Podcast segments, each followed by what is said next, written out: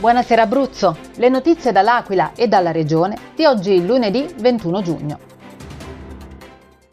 Giornata da incorniciare per la ricostruzione pubblica dell'Aquila post-sisma. Affidati i lavori per due importanti opere, simbolo della città, bloccate da tempo. Da una parte il ponte Belvedere.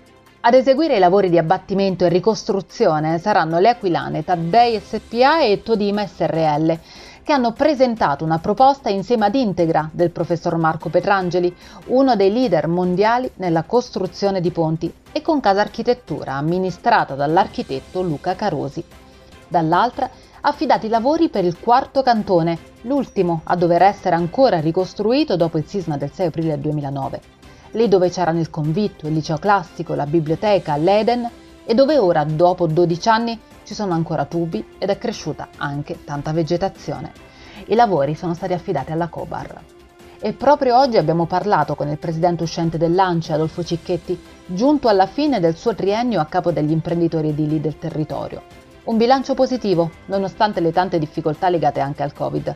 Trovate la video intervista sul nostro canale YouTube e sul sito del capoluogo. Restiamo in centro. Buona notizia. Nuovi parcheggi in via Strinella, all'altezza dell'area camper, aspettando quelli di Porta Leoni.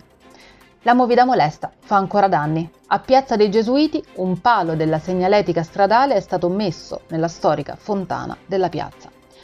Voltiamo pagina e ci spostiamo nella Marsica. Dopo l'incidente mortale di ieri siamo andati con Cristin Santucci sulla SP20 Marruviana, la via rimasta ai tempi dei Torlonia, quando ci passavano i carri trainati dai buoi.